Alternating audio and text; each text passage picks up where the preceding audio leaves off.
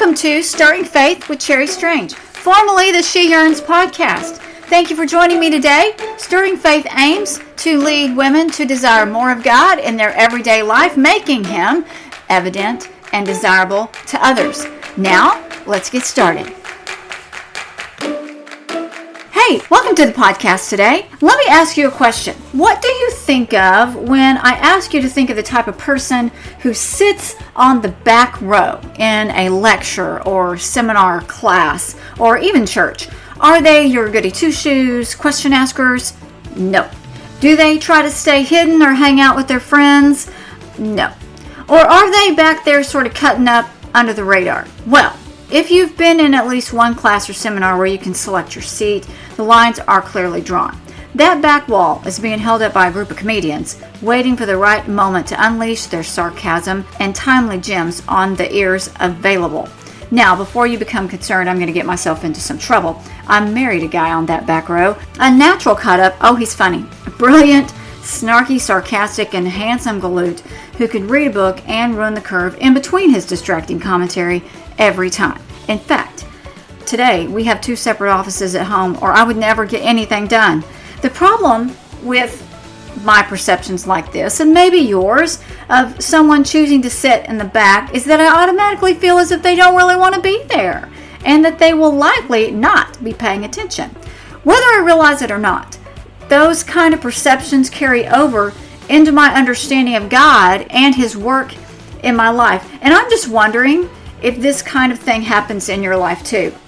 Sometimes we find ourselves in a place that feels very absent of the presence of God. It can feel as if He's standing in the back of the room, so to speak, or sitting on the back row.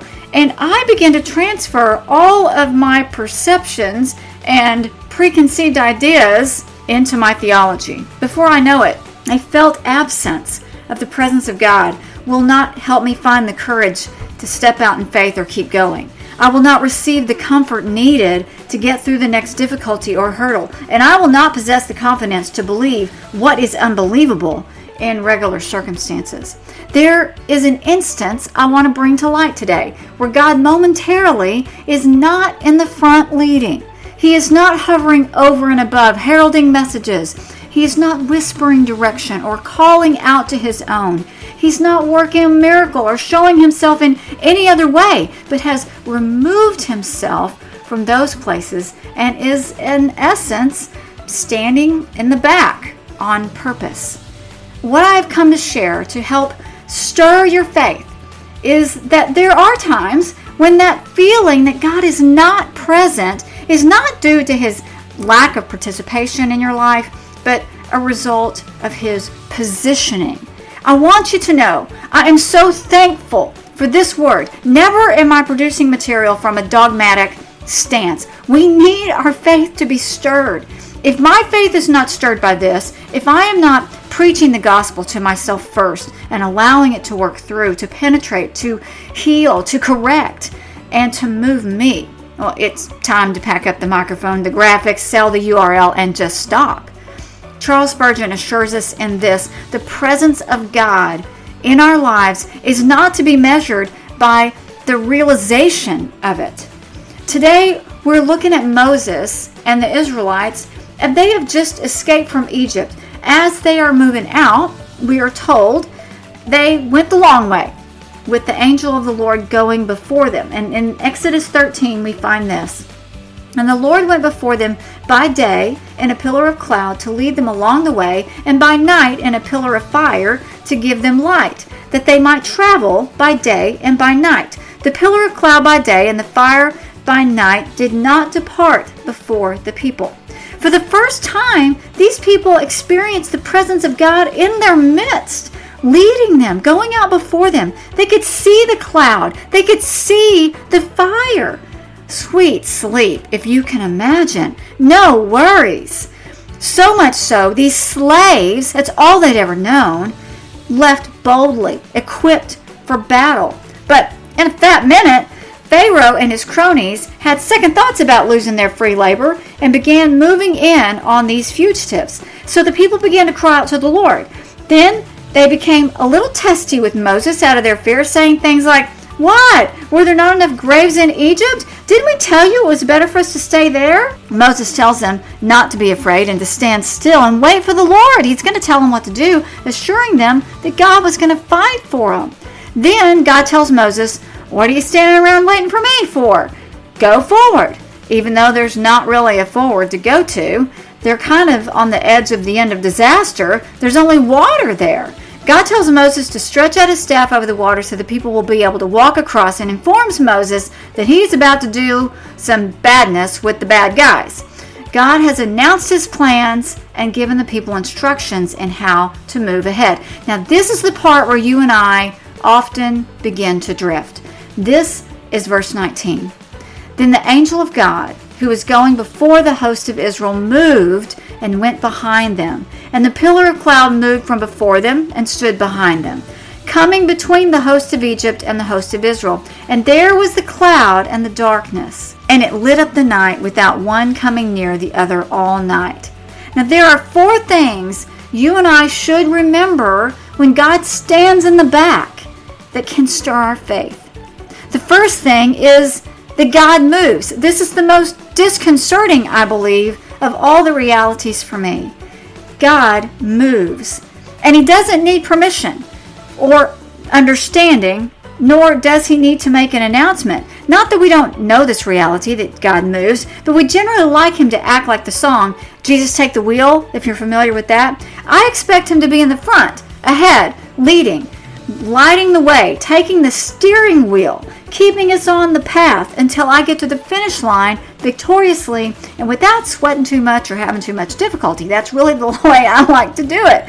And I recently saw a meme of this same concept, Jesus take the wheel, but instead of taking hold of the steering wheel to drive better, more securely, and you know victoriously, the illustration was of a, t- a car with someone taking the back tire off making it completely undrivable and running away with it in the opposite direction, taking the wheel away. And the caption was, Don't take that wheel, Jesus. That's really not what I meant at all. That's kind of how life feels sometimes, isn't it?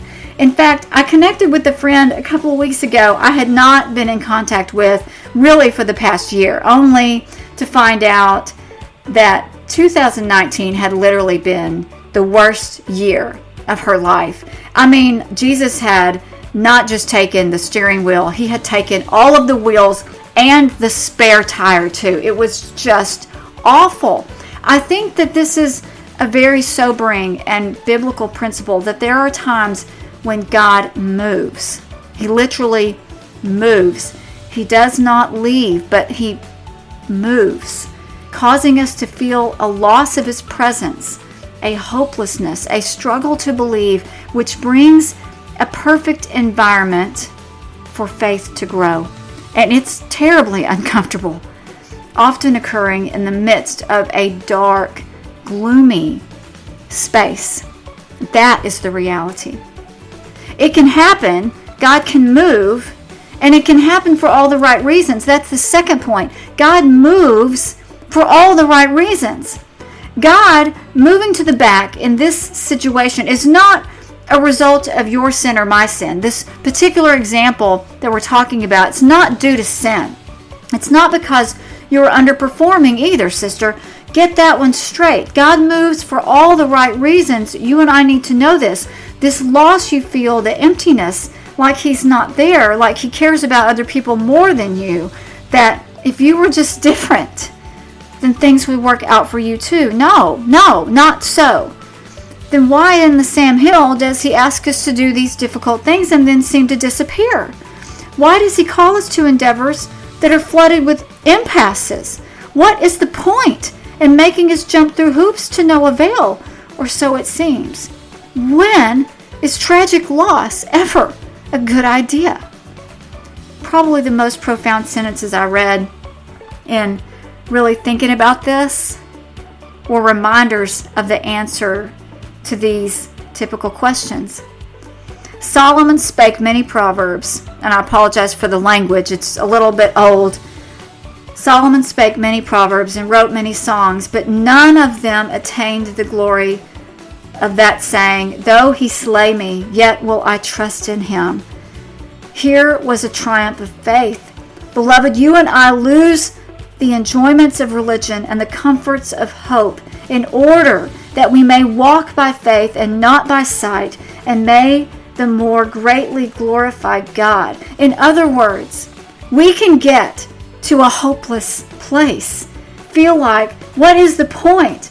And losing all the enjoyments of religion by God's design for the purpose of strengthening our faith, not to destroy it.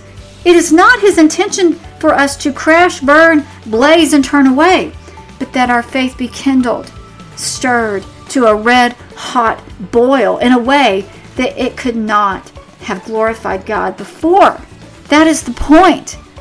When God does move from leading to the back, He is not distracted. That's what we have to remember.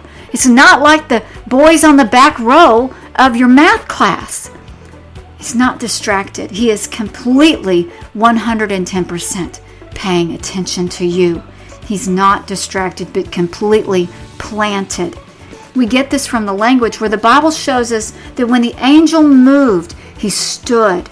His feet were firmly planted for your good. He's not floating around willy nilly, half listening, waiting for something interesting to say or do.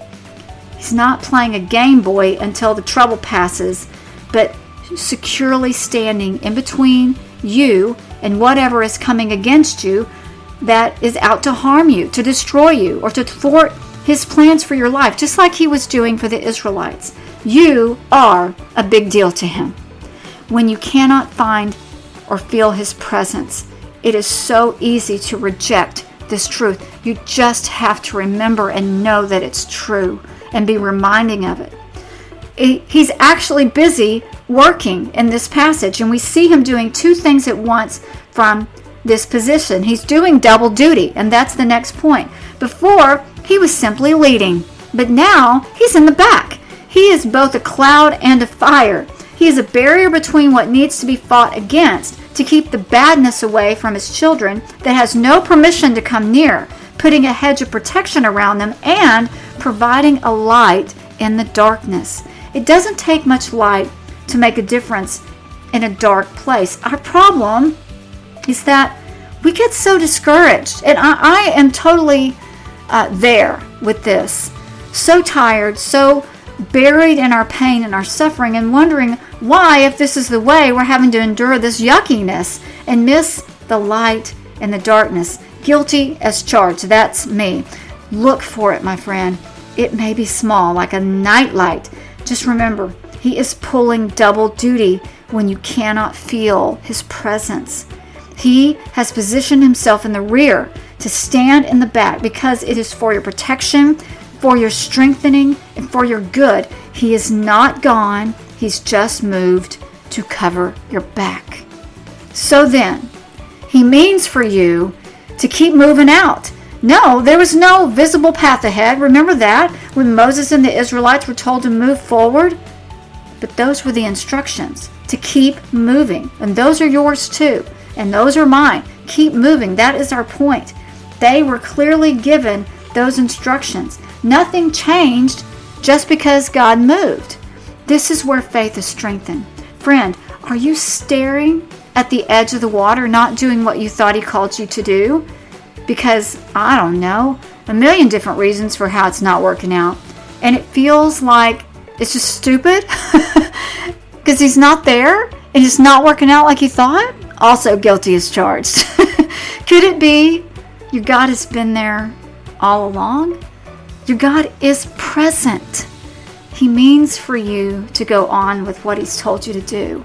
Oh, how I pray this word speaks over you today that He moves you to a deeper faith, to believe Him more, and to go and do what He's called you to go and do in the midst of impossibilities uh, derailments and disappointments. I pray the same over myself. May these verses rush over us and leave us different in the coming days with a greater understanding and a stronger faith. Have a great week. Can't wait to be with you next time.